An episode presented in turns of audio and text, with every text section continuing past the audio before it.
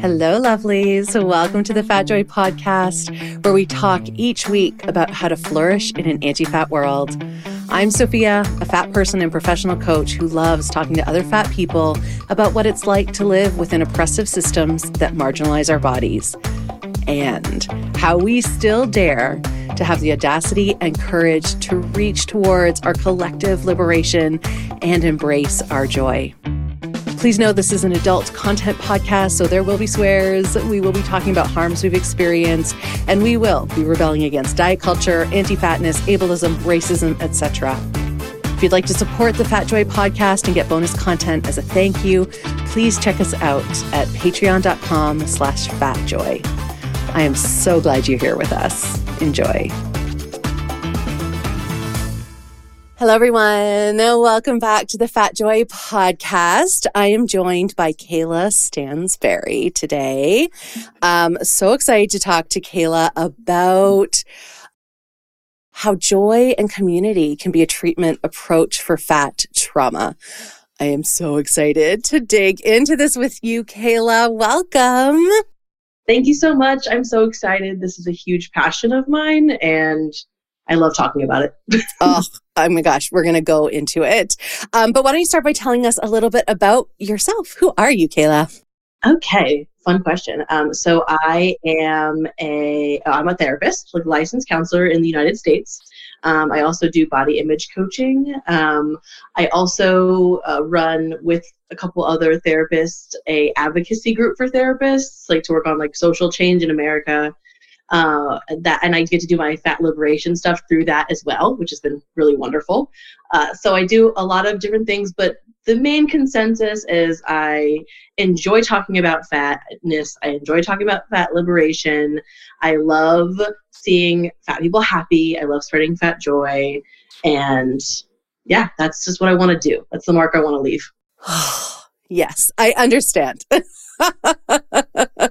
That's so great. We need, God, we need so much more of that. So I'm so glad you do this work in the world. And I first found out about you as I do for so many people through Instagram. Um, and then I've recently been following because I recently got into TikTok and you just, you produce such great content, Kayla. Like the messaging, the questions you ask with the, those like carousel, you know, posts. And I just, I find, it those that type of content helps ground me and remind me of that it's okay for me to live in my body. So I just that it's it's everything and it's kind of like what we're we're going to be exploring today is how how do we live with the fat trauma that we experience just by being fat people in the world. Yeah, and TikTok will always be in my heart because it was where I first started seeing fat bodies in movement. Um, and when I stepped into that world, I saw just like so many like fat, happy people and like how they adorn themselves. And it just changed everything I thought. And so always, always plug TikTok for that. yeah. I was so resistant. And then I had a couple people say the exact same thing. They were like, no, it's different when it, it's all the videos. And there are so many. So for anyone listening, I know, you know, there's some, uh, hmm, what's the word? Conflict, possible, total privacy violation stuff on with TikTok. But if you are interested in getting on, if you do want to see fat, like you said, fat bodies in motion, um, there are some amazing creators. I even was like going down a rabbit hole with fashion because that's, I love fashion, but it's something that, ugh, for so many reasons, it's a whole other episode around like not being able to find what I want. I'm in Canada. We have like one or two plus size brick and mortar stores to order from the US. There's currency exchange, shipping fees, like everything is like so much more expensive. And so I, but I have this idea that I'm actually like a whimsical style. So I was searching for, but I don't dress that way, but I love it. And so I was searching for like whimsical and plus size fashionistas and found so many. And I was like, oh, now I know what it looks like. Now I know how fat people can do whimsical and whimsy. And it was just, it was such a cool moment of, oh, you know what? Thank you, TikTok. Like just that whole seeing it. Visual representation like validates like the existence, right? Like so me seeing it, I can do it then because I see it and it looks good on you and I think that you look awesome and okay, well then maybe I could also feel good. Totally. And I got so excited. I was like, oh, like I felt good to be fat. I was like, this is cool. Like it's fine. I can do this in my body too. There's no reason I have to like feel sad that I can't. It was just, you're right. That representation is everything. Um, so speaking of fatness, Kayla, what is your relationship to the word fat? Take us through your journey. Whew. Well, um, I definitely grew up in a fat body. So I was always from birth curvy and chunky whatever you want to call it. Um, so my relation, and I also had a thin family. So like being the fat person a thin family is like its own level of complexity. Uh, because I thought I was adopted, and they were like, convincing me that I wasn't, and I was like, no, I think, like, I don't think this is right because like there's something missing. Um, but so I wanted, like, obviously for me, fat was like the worst thing that I could be associated with. And I remember my little brother is seven years younger than me. And like one time he called me fat when I was in middle school. And he was just being observant. He wasn't being hurtful, but like the room shut down and everyone was like, how do we handle this? And I remember that very clearly because they thought it was really bad that he said that. And so that also was like, okay, it's bad to be fat and but I obviously am. like so we're just you know, and no no shame to my family. Like they didn't know how to handle any of that stuff. I mean, they didn't even know what chafing was because they just didn't have the experience. I'm just like this poor me at amusement park struggle busting it. and they're just like, I don't know what to do. Oh, oh no. So you get this idea that fat is so it's such a bad thing and then you do everything in your power to not be that anymore right? To try to run away from it and to try like you want to hide in the back and like okay no one will notice that i'm fat but like they will notice. Um and so of course that led into dieting and yo-yo stuff and disordered eating stuff and i actually did get into a, a small body um, through awful means and then would like reached a point where I was like, why am I doing this? I was still into I was really into body positivity, I guess the intro level work when this was happening. So I still was like, this is wrong. Like I don't think I should be this this small. Like it didn't fit who I was. Was this like what age were you around this time? I was around like it was it was a yo-yo system from like 19 to 25 where it was up and down, up and down, up and down. And like there's barely any photos of me that exist during that time because I didn't let them happen. And, and unless unless I was like on a journey. Um, and then it, to the point where like for my wedding, I was I, that woman isn't me. Like that was a different lady. And like so, like I don't envy her. I feel kind of bad for her. Like she was very anxious and didn't eat as much as she should have. And so I was very small. And then afterwards, I was like, okay, I can't do that anymore. Like I kind of got sucked into the bridal thing. And, and then I had children, and that also helped my journey because your body just takes over and it does what it needs to do. And it found its way back to what it was and, and i started getting into anyway i was thinking about fatness but but this is how i guess how it kind of went. I started getting into intuitive eating and started seeing all the research started getting very angry about like you know being taking diet pills at 12 like all this stuff like awful things. And was like i don't think this is right. This doesn't feel right and because I don't dislike myself, but society tells me I should. And like that was confusing to me. It didn't make sense. I also was very aware that if for me to be in a thin body, I had to do nothing. I had to sit in my house, eat chicken breast, and never leave. and there was like a discussion I had with myself where I was like, well, do you want to have fun or do you want to be thin? Because you can't be both. Oh. You had to pick one. Uh, what a, I think a lot of fat people face that question. Mm-hmm. Yeah. And what, like, what a question to have to face. Yeah. Like that in itself feels very traumatic.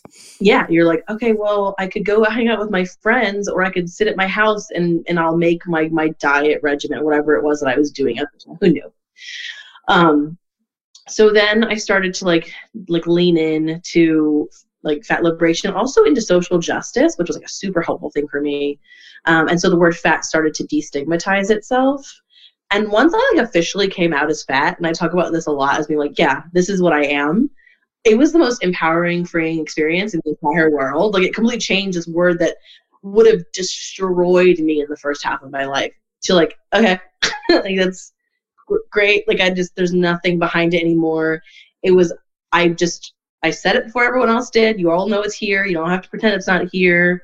So just we're all going to be happy about it. And so that's how my relationship with fat went from absolutely dreadful to like a fantastic word that I use regularly, even though sometimes it can jar people. Yeah, yeah. Well, and it's so interesting you said the social justice aspect really like hooked you. Tell me, say a little more about that because I I feel I had a similar experience. Yes, the idea that like thinness was was directly linked to racism was like boom. Of course, in my own anti-racism racism journey that I'm obviously will be forever on. Um, realizing the why why they villainize like curvier bodies because they wanted to separate them from white thin bodies was just devastating. And I'm like, that is the worst, awful. It's an awful thing. And I read um, Fearing the the Black Body by Sabrina Strings, and just kind of dived into this world of really this is anti-blackness, like this is anti-curvature, this is like anti other cultures. We're like whitewashing everything to be thin and perfect and proper and and moral. There's morality assigned to it. I am a better person because I'm thin and I'm white. Like this deep colonialism junk. And I was just like, and the more I I still am learning about it. And the more I do, I'm just like, yeah, like this is wrong. Like this is a wrong part of society. And a lot of people in the moment don't know that something is wrong in society until later on. And I talked about that recently. Like we think something's right. And then 10 years later, like, no, that was really wrong and I feel like that's happening. That's that's always happening, and it's definitely happening now with like fatness and the war on obesity and everything like that. Um, so social justice is like how I integrate all of it in my brain to make sense. yeah, I love that. Yeah, my version of that is so similar. That piece, it it like galvanized me in a way that so me dismantling my own internalized anti-fatness is not just for me because I'm very motivated by like others. I'm not the best at motivating myself, but when I realized I was like, oh, I have to do this because how I show up in the world, how I have conversations with people, that actually impacts everyone else. So that was like such, like you said, boom in your brain. Like that was huge for me as well. It also really appealed to my inner rebel because I was like, um, fuck that noise. We are doing it differently. And it gave me a purpose in a really big way. It, it made it, it just made it more than me bigger than myself. And I think I felt that way because I'm a people pleaser. like it was, it gave me permission to step away and be something different because I was like, wait, I fundamentally disagree with racism, like obviously. And so if this ties in with this directly, which it does, then I don't want anything to do with it. And that was that like trumped my people pleasing need like nature. And so it was like similar, but not rebellious at all. yes. yeah. Oh, it's really powerful. That's a really powerful story. And I'm curious too, like, you mentioned you, and I think I read in your bio you have three children. So, how did the kids, having kids, play into this journey as well? It's actually like kind of interesting. Um, my I got pregnant with twins. It was a it was a surprise. So I have twin four year olds. Um, and they were born at 26 weeks, which, if you don't know much about gestation, very tiny. They were like one pound something, two pounds. Like, so we had this like really intense medical ordeal with them directly after, um, obviously after they're born, and it just kind of felt like everything shifted in like what I cared about, because at the time you're dealing with like life and death stuff, and you're just trying to make sure people sur- like your kids survive. And so I was I was able to basically just be like, okay, well, I don't care how I fit into clothes. I don't care how I look. Like I'm just gonna like write like I have to exist for like exist to survive in this situation. Um, and then after that, I got pregnant very quickly. um, surprise. And uh, it was, uh, so I also have a three year old. oh my gosh, two four year olds and a three year old. Oh my God, Kayla, how are we even talking right now? well, I have a very good co-parenting partnership. Oh, amazing. that allows it or that like supports it. Um, and so I had like all these kids so fast. And my body was just kind of like, what's going on? I'm getting ripped in all these different directions. Um, and then, of course, during that pregnancy, I was terrified I was going to go into preterm labor again. So I obviously was like in in survival mode for a good two ish years, and then and then and then right after that, the pandemic happened. And so through all of that, I was able to like recalibrate my priorities, I guess. Like you were in survival for so long, and so then I, I kind of delved with like finding myself a lot and during the pandemic and being at home a lot more and trying to figure out who this like post baby person is and like how I want to show up in the world. And I'm someone who's very career driven. I very much enjoy connection and community in general. Um, so I had to fulfill those needs that I couldn't, you know, you can't get those those needs fulfilled from two year olds. Like they're not going to be able to provide it. it's not their job. So I was able to, and and through and the community that I found that felt very safe was like more body positive. Again, when I'm inching in, and fat liberation communities that, you know, they talked about ideas and concepts, and they like sparked my intellectual part of my brain, which I needed at the time. And then that transitioned into the work that you do as a therapist at some point. How did that transition happen? Yeah, well, I think well during the pandemic, I got my certif- my intuitive eating certification, um, and that was really helpful because it gave me a lot of foundational research um, that helped me ground in like what I believed. Uh, even though now like the worship of the written word isn't something you want anyway, but like at the time before I was um, debunking some of that, some of those ideals, that was important. Um, so through that, I realized like I don't want to hate myself. Uh, I would just like to like my body. I this has been my body for quite some time when I'm not manipulating it. So why don't I just show up this way and see what happens? And that's kind of and I kind of just jumped into it.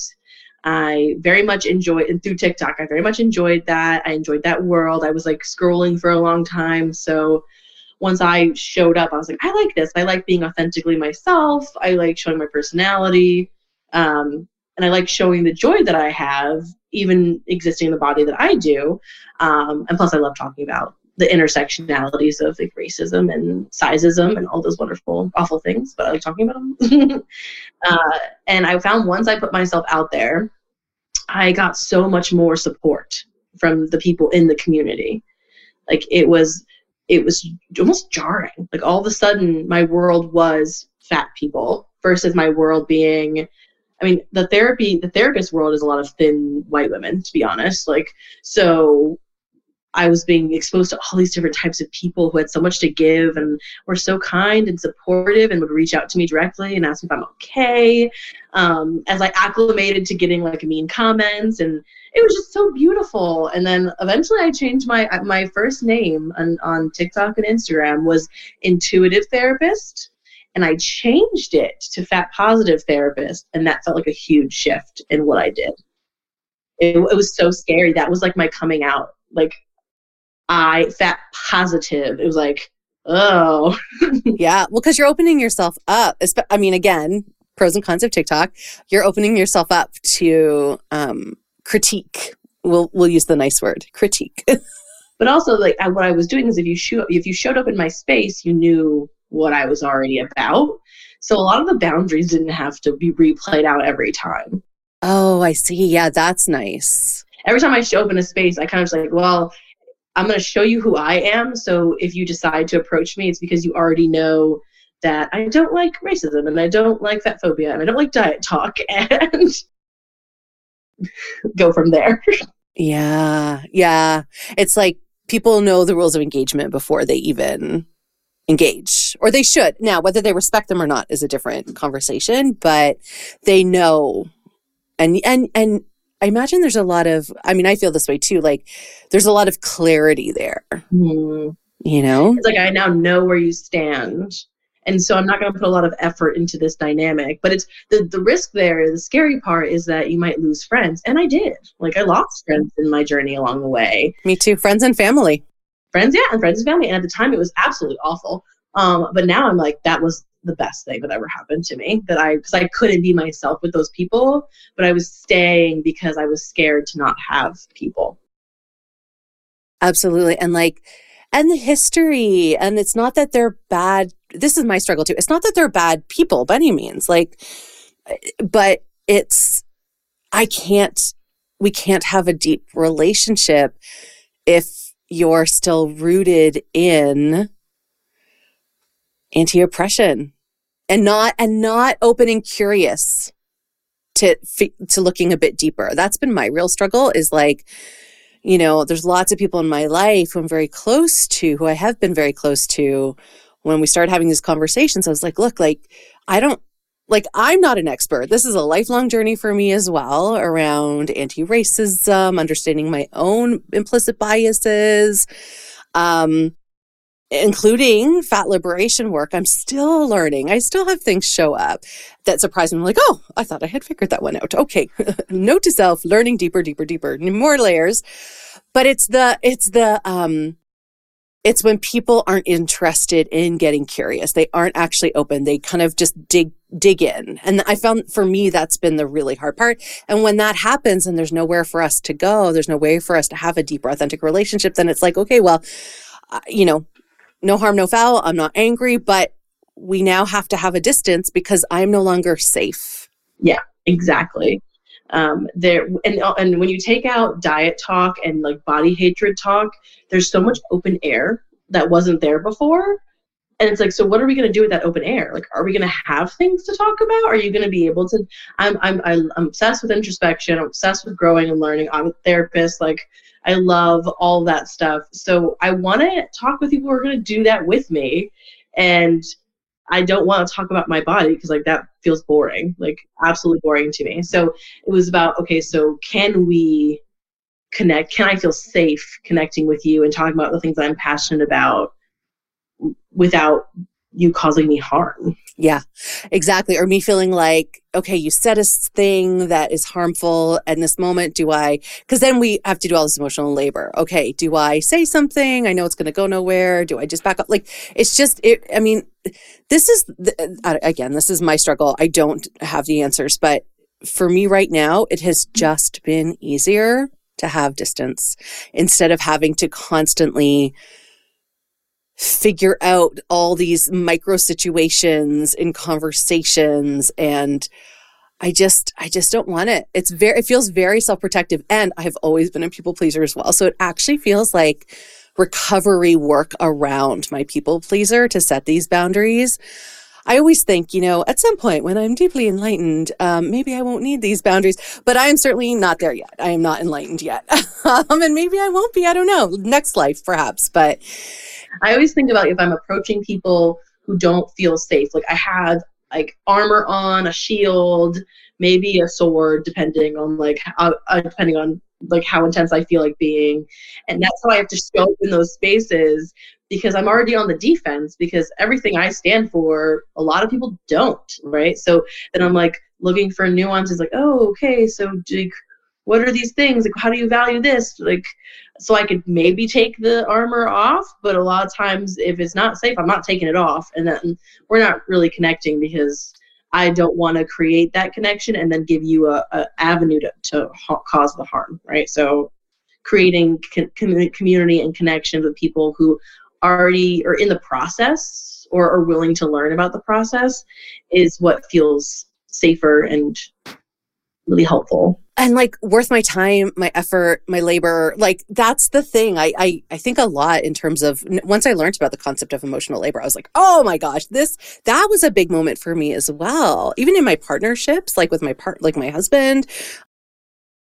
And and in my in my other relationships where it's like look i'm not i don't want to take on all this all this extra work.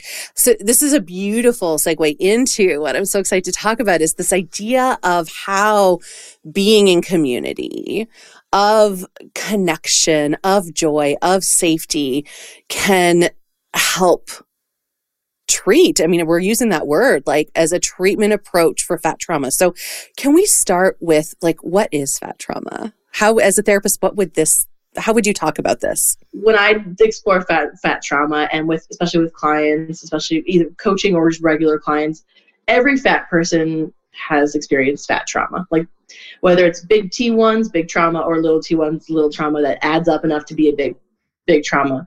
Um, every single person who's existed in the society in a larger body or in most intersectionalities have experienced some form of trauma.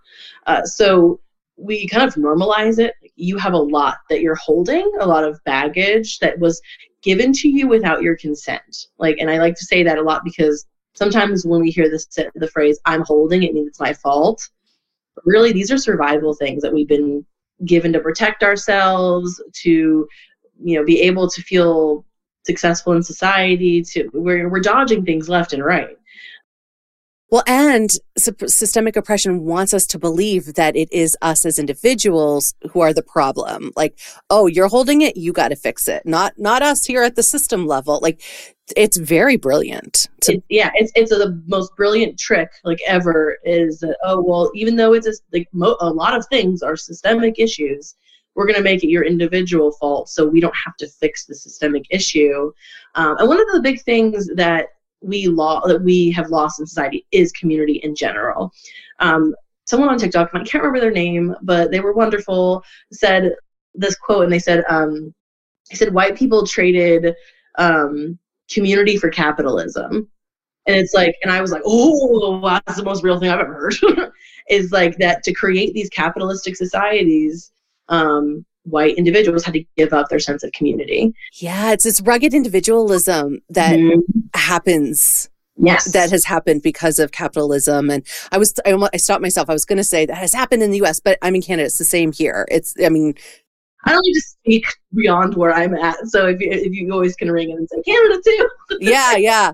Well, and so uh, what are those traumas? Can you share some examples of the small t and big T traumas that fat people living in fat bodies experience? Oh, there's, I mean, a lot. But Aubrey Gordon does a really good job in, in her book talking about some of the the really rough ones, like um, feeling like you're deserving of sexual assault or sexual harassment, or feeling that no one would believe you if you came forward about sexual assault, sexual harassment, because and if you're in a larger body, no one would do that to you, which is because you're so disgusting, no one would even want to rape you. Yeah. And then, yeah, it's right? Like, that's the most disgusting big T thing I could ever think of.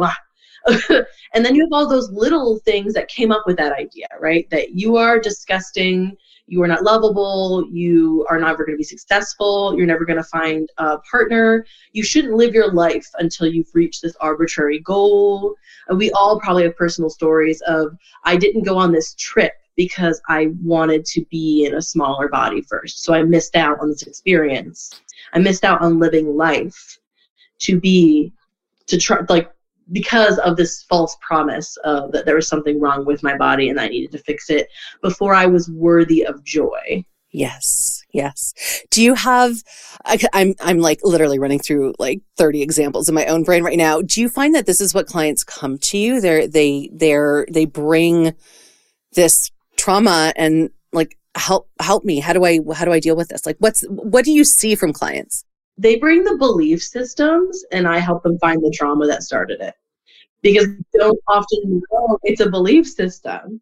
Like they don't they, they don't they don't know it's a trauma. They come in like oh well no one's ever gonna love me. And it's like okay wait where did we get that one from? Or no one's ever gonna sexually desire me. Oh wait you know fat people have great sex. Like what are you talking about That makes me like I feel weepy just you even like saying that because I I get I get I feel that so deeply in my own body. I believed that for so long. We often accept less from partners, like we accept less care, like because of this idea of oh well, I should just accept what I what I get. But all that is untrue. It's based in society's belief systems, and that there are tons of people out there who find all different body types attractive. it's it's it's socially impacted, but like there's some people who like don't care. Well, and it's so interesting how these traumas show up. And I think I do want to acknowledge, and, you know, I imagine you would as well, this idea that the larger your body is, the more violence, the more trauma you experience because you start to get into situations where, um, especially if that's combined with any other marginalization, you know, the world doesn't literally fit your body. It's hard to find clothing. There are constant assumptions made about your personality, your character. So it's very different being a size 14, 16 and being a size 26, 28 or or bigger. And it just it just it really multiplies and we know that. Yeah, I think I really think that's important to to identify as well is that there's a privilege set up based on where you're at in sizeism, right? So, you know, if you're in like the 25, 26 category, you're gonna you might struggle finding like chairs that are gonna fit correctly or um and every time I go into a waiting room I now look for that. I do too. Yeah. I'm like, oh this passes the test. Cool. Like I, I was in my dentist the other day and I was like, oh look, they have a bunch of like armless wide. Cool, okay, cool. Like it's like, oh, that's awesome, but it's the bare minimum. Like I'm excited, but it's the bare minimum. Yes, I went for a massage yesterday, and the massage therapist like lowered the bed when I was on it, and it was like. And I thought, oh God, oh God, the, can, what is this bed rated? I didn't ask if we're going to blow the motor. Like, again, I shouldn't have to think about those things when I am having a massage to relax. Yep, I did like aerial yoga, and I googled like the weight thing for the aerial yoga to make sure I didn't like fall. you know, you have to. If, if we go, I got a massage a couple uh, weekends ago, and I was like, "Are they gonna have a robe that's gonna fit my body?" Like, because I I went to one last year and, and they didn't. I was like trying to cover everything up, and I couldn't because they didn't have a robe that fit my body. Their one size fit all probably stopped at twelve. Yeah. Yep. I that stuff drives me bananas. I hate that shit so much. Yeah. And and uh, I talked to I want to throw this into that category. I talked to other therapists a lot about how you need to have an office that is supportive of larger bodied clients because there is nothing more jarring if you're trying to talk about your feelings and being worried that a chair might break or and a lot of unfortunately furniture we get are going to be from areas that maybe aren't well built. Uh, so check the weight. I to check weight requirements. Like Wayfair has weight requirements on their stuff now. So like they have a weight limit and and so you can still get something that's affordable but that's conscientious of your client's comfort. Yeah, that's such a good point. I definitely want to talk to you about the advocacy group with therapists that you're that you're working on. We'll come to that. Hopefully, we'll have time towards the end. There's also this idea, and I'm really curious when you have people that are in smaller fat bodies or are straight size that are non fat. Um, I read that the other day, non-fat in uh, Aubrey Gordon's new book, and I just really love the term. Steph Strace doesn't like non-fat, which of course makes me think about the food, the non-fat food. Anyway, so I might start saying the non-fats. I haven't got my hands on that book yet, and I haven't want to. Oh yeah, it's it's excellent. It's excellent so far. I'm I'm loving it. Um, but I I love everything Aubrey does. So, um, so how I know we are talking about fat trauma, but perhaps the other part of this is, and I do have a lot of non fat straight size listeners. So I also really like to show how diet culture causes just body trauma. Well, I can just maybe use that phrase for them as well. So, what do you see there happening? I don't all only work with fat clients. I have a lot of non fat clients. I have especially really petite clients who I work a lot with them on processing what it's like to be like um infant- infantilized that word's a lot but like how they feel in their body because they're so small and like how people have have like said comments about what they eat what they don't eat. You know i hold space for that too because it's there like it exists. Like these people are struggling. I have clients with ed histories who are probably in, in the mid range that we've had candid conversations where they'd be like, I feel bad talking to you about this because I'm fat. And I'm like, no, please do. I'm choosing to hold space for you right now for this. And I want you to be able to talk to me about these experiences because at the end of the day, I might be going for fat advocacy right now, but at the end of the day, this hurts everybody. Just like racism hurts everybody. It does not like it, it's benefiting the people at the top, but they're still miserable. Like non-fat individuals hate their bodies so much. It's so sad to see. And in being someone who has yo-yo dieted, when I was in a smaller body, I hated my body then too. Probably way more more than I ever did because you're fixated. Yeah, exactly. Yeah. Yeah, it takes it's it takes total preoccupation. I think for me that was one of the biggest su- surprise I didn't even thought I hadn't even realized how much time and mental energy I spent monitoring my body, my food, how my body was positioned when I was with other people so that they would only see it a certain way. Like everything, like that vig, like hyper vigilance around body and food. Like how I'm presenting in the world. Yeah. I mean, it must have taken 75 to 80% of my total attention. And then when that stopped, it was like, whoa, oh, I can I can do so much more with photos. Like for when I when I was in a lot of my disordered places, photos. Click the photo, zoom in, see everything about my body, compare all the things.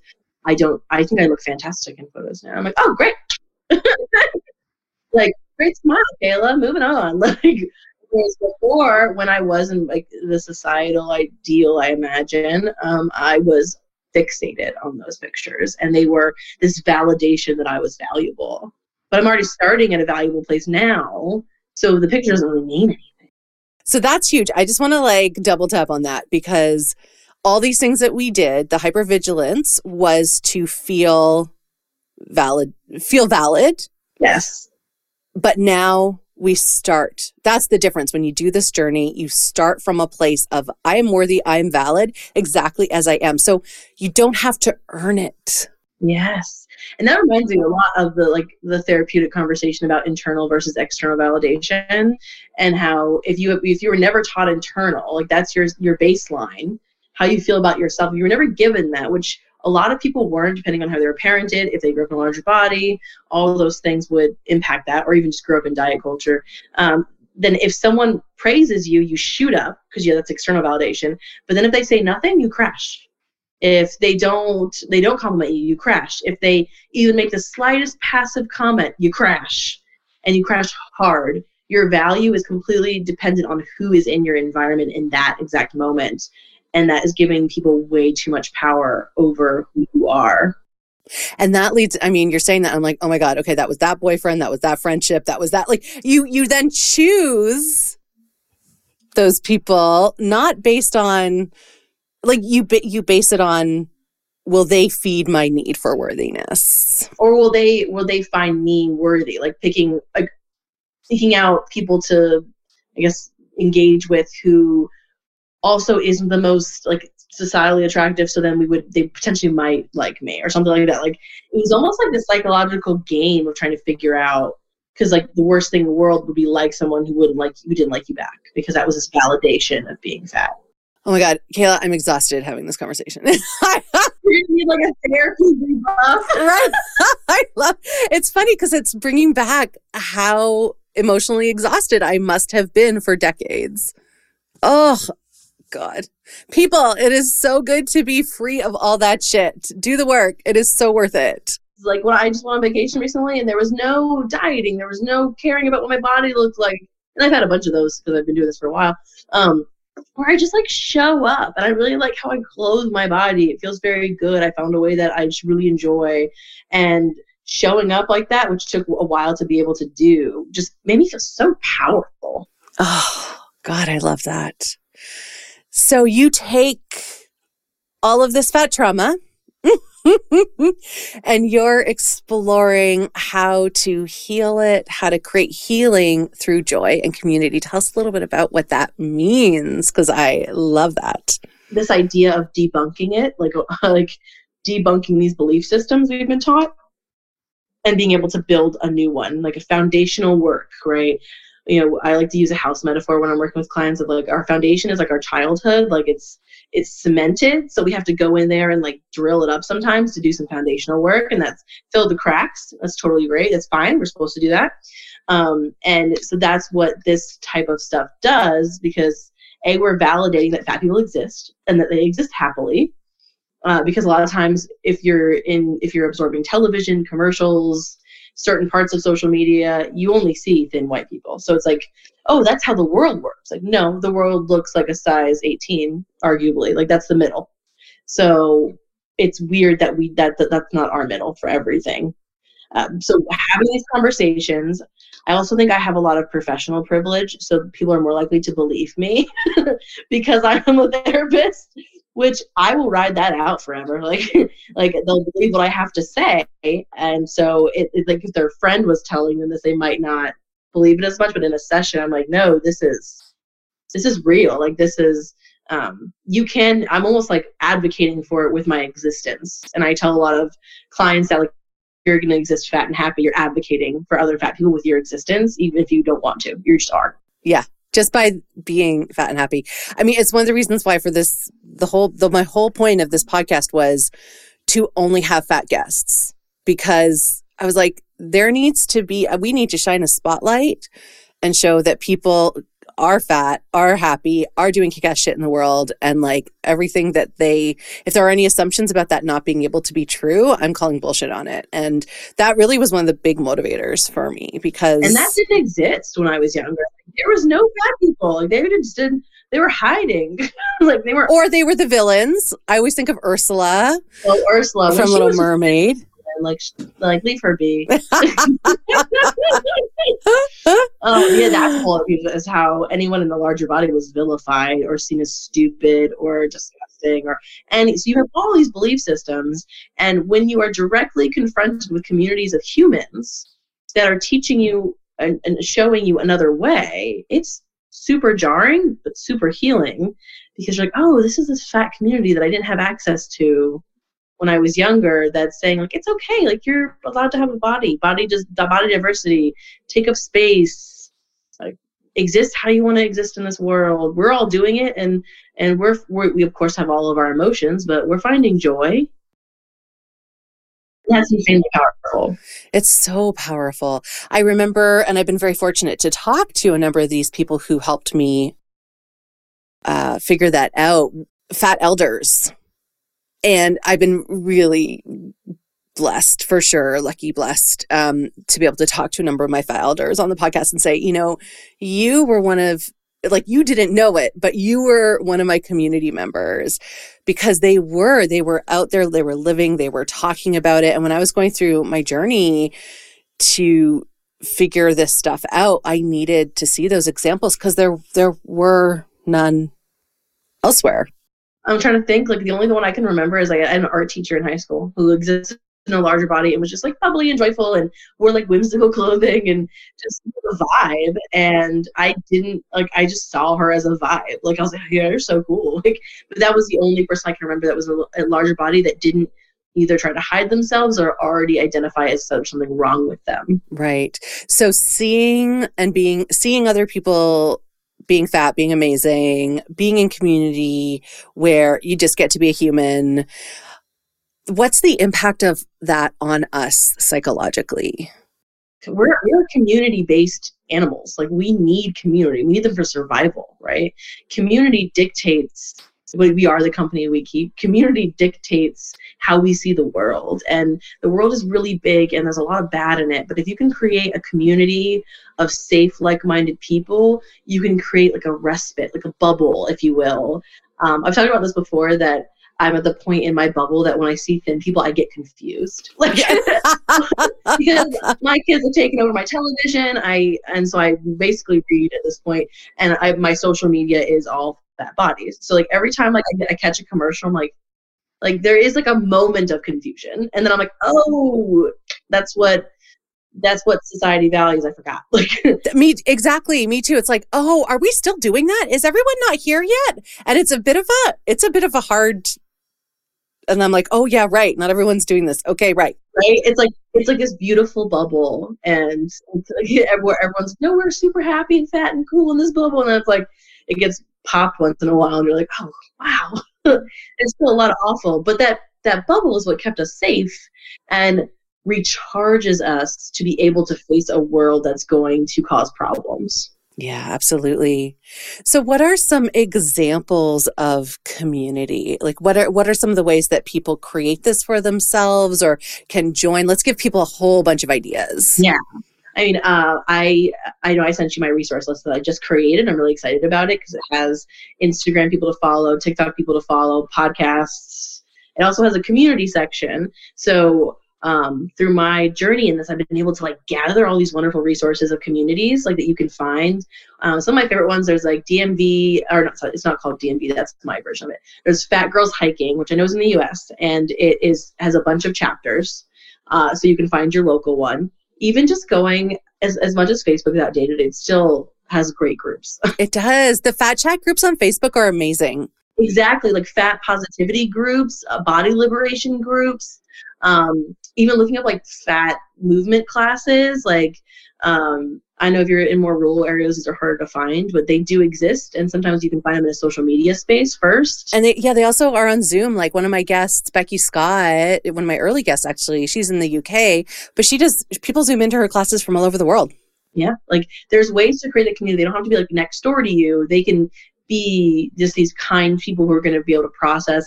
And sometimes you can create community just by watching other people. Like, of course, try to engage, that helps, but you can start small. You can start small of just following fat creators and engaging with their content and working with that resistance that you might have towards accepting that these people are happy. Because, like, that's something we have to unlearn. That's a crack in our foundation. And there's nothing wrong with you. You're not a bad person. We all are having to do it. It still gets us. It's a lifelong journey but being able to start with surrounding yourself with the things you thought were awful or couldn't believe existed is is very transformative yeah absolutely well and there was um, some recent I, I, follow a couple neuroscience things because I have a bit of a neuroscience and coaching background. And we've known this, but it's like the research has finally caught up to what we know to be true, which is that when we see images of diversity, in this particular study was actually on weight stigma, which was amazing and shocking.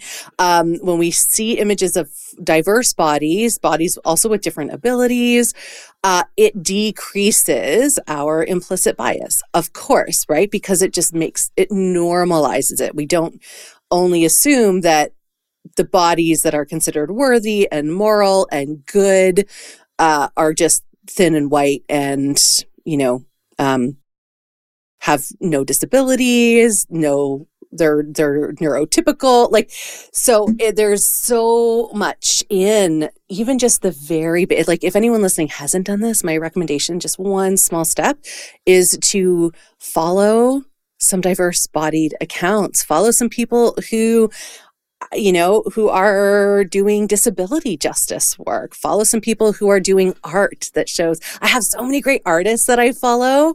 Yeah. Yeah. Art's a great way into this. Photographers who photograph different bodies. Um, Vivienne McMaster is a great example of that. Um, she was also a podcast. You can go listen to her episode.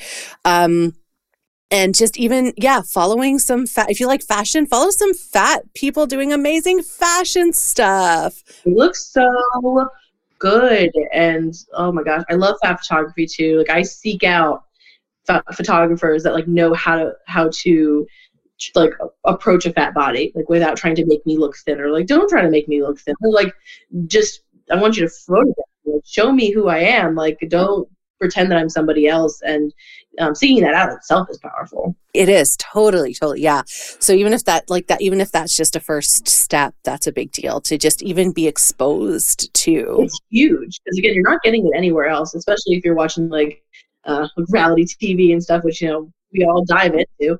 Um, those are all very tiny people. mm-hmm. And a lot of whiteness too. Like I was just going to say, like if nothing else, everyone should be following Lizzo. You know? I went to her concert in August. Oh Yay! God. I know. I was there in October. Yeah, it was amazing. It was the best. I just, ah, Lizzo. So cathartic.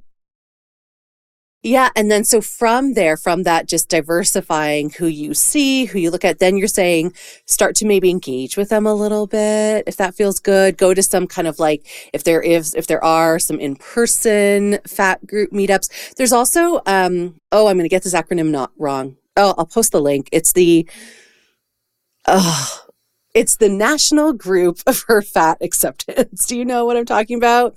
National Association for Fat Acceptance, something like that. I think it's NAFA. I will post the link every, I think every Friday or once, I forget how often, but I've been to a few of them. They do um, Fat Fridays and they get together on Zoom and just have really cool conversations. And often there's a topic. Fat Femme, Fat Fierce Femme. I, I could be moving it around, but I think I've linked them on my resource thing too. Uh, they do like once monthly fat support groups. Um, another person does uh, like a fat community that you can like pay to join.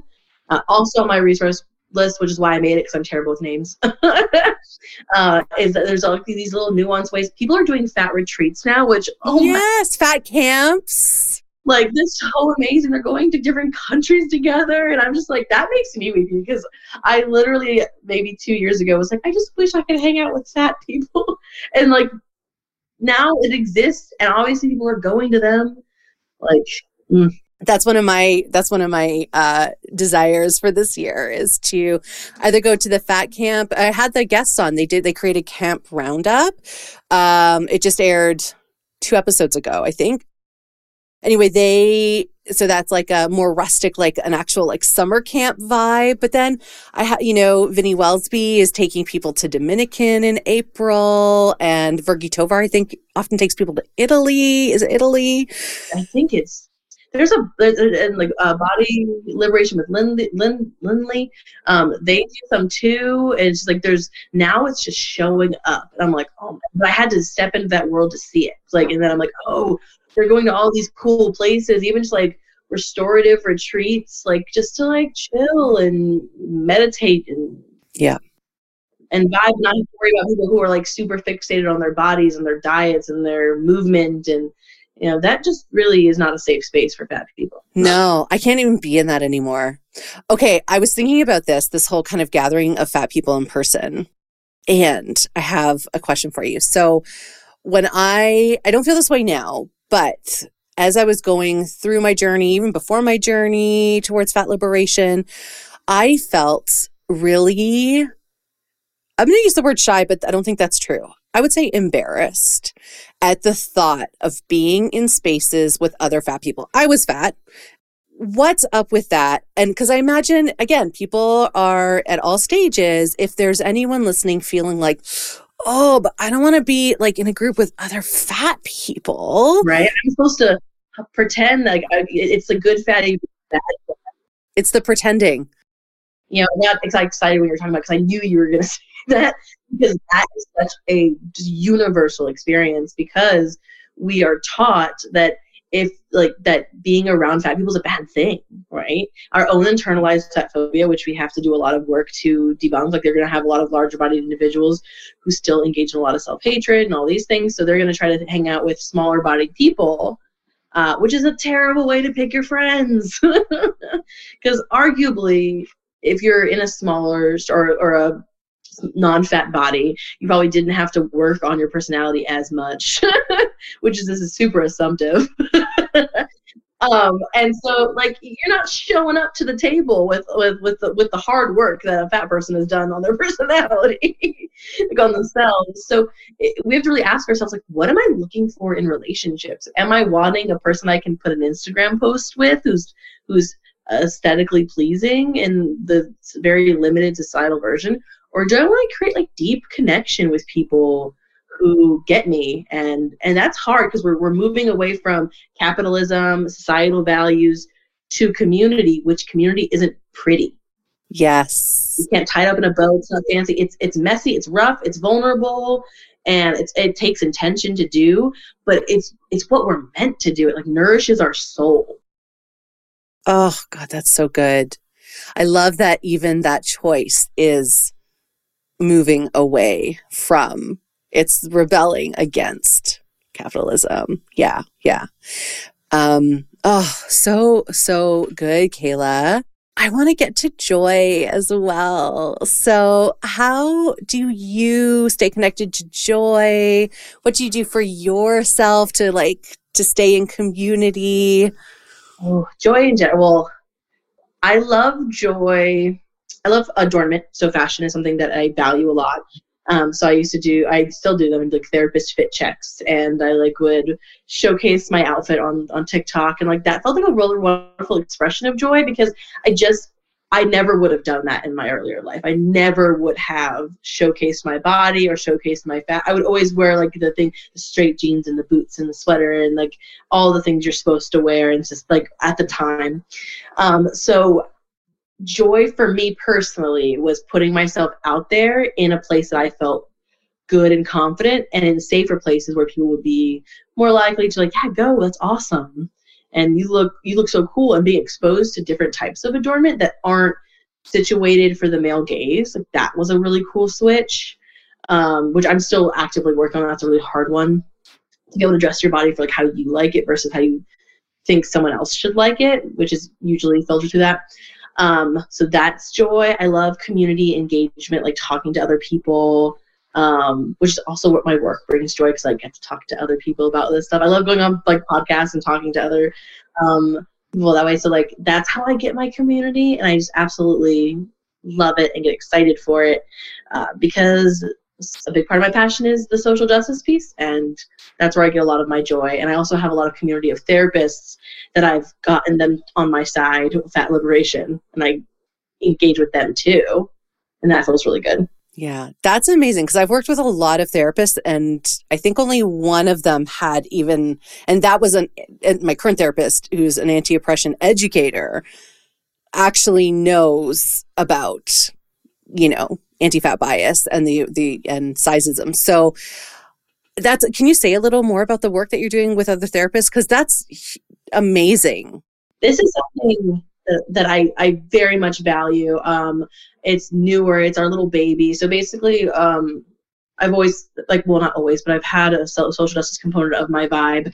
And I saw it coming out a lot as a therapist because I'm working with all these different types of people and they're suffering and a lot of their suffering is being caused by the environment. Like it's they wouldn't be suffering if it wasn't for this environment that was making them suffer right? So um, when the school shootings were happening more frequently in the us um, sometime last year i think was um, it was the uvalde shooting which was like a, a like an elementary school a lot of therapists kind of we decided to band together be like we need to stop like we need to do something. Like we need to we have a specialty awareness of the population. We know why these people are leaning towards these these methods. We know like, like what's going on like toxic masculinity and all then like and, and white supremacy and, and how this is all impacting these things. Um, but not all therapists are comfortable in that space. Like a lot of them uphold um, a lot of like white supremacy stuff that they don't know that they're doing. Uh, so we, we created Therapists in Action, and its core its cornerstone its, its foundation is built in anti-racism work. And then our three pillars are advocacy education and community. Um, and then we have a lot of subcategories. Like i do fat liberation. There's lgbtq there's disability justice there's gun control there's all these different areas. So if you're a therapist you join one of them or you can join as many as you want and we work seasonally, which means we value that winter you slow down. We value that in the spring you might work more. Um, and so we collect, we and we have a couple goals throughout the year for each subcategory to create the community, to learn, and to also create some change, whether that be on the legal level or uh, I went to the Women's March in October and but for Therapists in Action we created shirts and then donated some of the like the proceeds for the shirts to um, grassroots organizations like stuff like that. So that has felt super rewarding, um, and I also can use it for my own uh, goal, which is like making all therapists fat positive. so like that's that's where I'm going in there too. I'm like I'm like, hey, I'm a therapist. Like, do this thing because it's more acceptable to be a therapist and do the other things. Like it's like fat liberation is kind of the last frontier. Not saying we've like done well with the other ones, but this one is one that I don't see a lot of people being able to hold space for. So yes, it's my wonderful I hear a lot of like decolonial work in there too. The fact that you go seasonally by time as opposed to like that's it's really great. You're actually so I'm a I'm a coach. My profession, I'm a professional coach, and I'm like, oh my gosh, we need to be doing something that for coaches. If there is something, if someone knows about it who's listening, please let me know because I feel like this is the same challenge with a lot of coaches. And I work, I a lot of the work that I do is um, as a leadership coach, and I work with you know a lot of people in the US. So I have a lot of BIPOC people, and every time I'm working with someone who's BIPOC, I'm like, oh my gosh, like. I'm just so aware of how much harm can be done by, I would say, coaches, therapists, anyone in those kinds of positions of power who isn't aware of their own internalized racism, their own internalized ableism, their own internalized anti-fatness, et cetera, et cetera. And not that I'm perfect, not that I figured it all out, but I, I often will just have conversations with clients about it because, you know, we're learning and I'm learning with them, they're learning with me. Like, but I think that's amazing to, to have that focus and to have a place where people can go if they do want to start that learning journey. Yeah, I think it's super important to to, to own that therapists like are not. We have a super problematic past, and we are not where we need to be in the future either. So, you know, I I just got a referral from a, another therapist in the area. It was, was like, and they used the word obese, like obese client. I'm like, whoa. I was like, I was like, do not use that vernacular to describe a client. Say thank you, because a I would never need to know that information ever for anything mental health related. So, like, I was like, why? But it was so normalized in their brains, like the medical part, to be like, oh, this thing is important because it's a problem, you treat it. And I was like, no, no, no, no, no. And so you have to be, if you're in a fat body and you're seeking out a therapist or body image coach or whatever, like make sure that you're finding someone who like has awareness of like fat trauma or at least is willing to explore that with you um, because you deserve to have that space. Yeah. Yeah. I think it's so great. I mean, I, I really wish, especially the therapist I worked with around my binge eating disorder when I was in my early 30s. I think that's when it was. Yeah. Early 30s. Well, if they had had any, any education around anti fatness and understood, um, the truth around diet culture, I think it, it would have, I wonder, I often wonder if it would have shifted me into, coming fat positive um, like a decade earlier, a full decade earlier. I've had to educate my therapist. Like I, I've yet to have a therapist that was like super in it. Um, so like that's been a very weird part of it because it's just not super common. And I guess the goal is maybe finding a therapist who has some knowledge or is willing and doesn't have as much of like the hatred or the stigma yeah, that willingness. No, that's so true. Well, may your goal of all therapists being fat positive come true. Please, please, please. That would just, I mean, and I'm gonna add coaches into that mix because, and maybe that's something for me to to take on as a little bit of a project. But like, I there that would be huge especially small like, like your non-fat body if you're non-fat non-fat body working as a dietitian or any kind of care field you have unfortunately a lot more unpacking to do like because you don't have and same if you're a small fat like i'm a small fat so i have a lot of unpacking. I still always have a lot of unpacking to do and i'm white so. Yeah yeah. Yeah the journey i mean and i i don't know about you but i wouldn't trade it for anything. It's worth the work.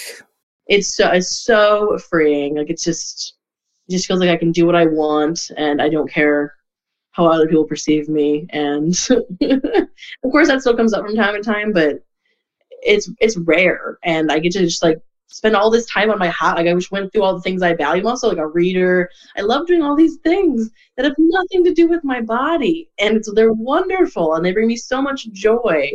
And I don't think I would have had access to that if I was still actively dieting or in disordered eating. Yeah, totally agree. Totally agree. Oh, amazing, Kayla. Kayla, it has been so wonderful to chat with you. This has been so informative and thank you for the work that you're doing. It is important, it is necessary. And yeah, thank you for your labor.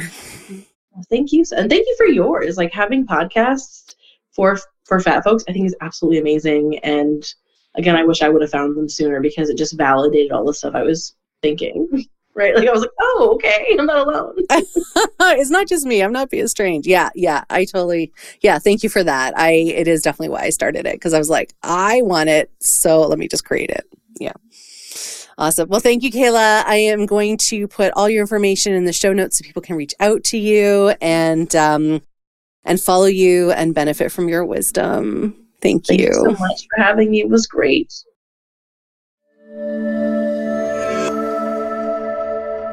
Before we go, I'd like to read a poem because poetry can reach our hearts in a different way. Poems can have us feel in a different way. And that's what this podcast is all about expanding our hearts, deepening our empathy, and inviting in joy. So each week, you get a new poem.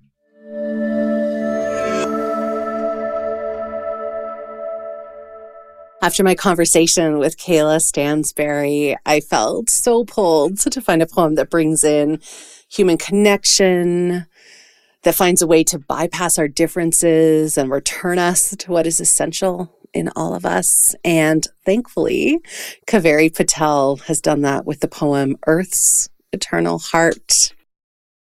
Here it is.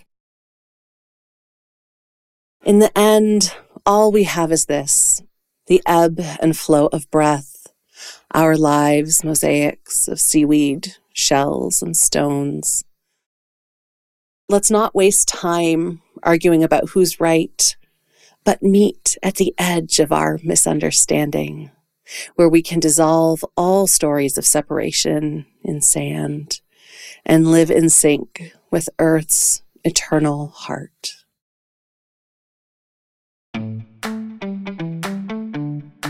Thank you for joining me today. My hope is that you're feeling a little less alone and a little more seen.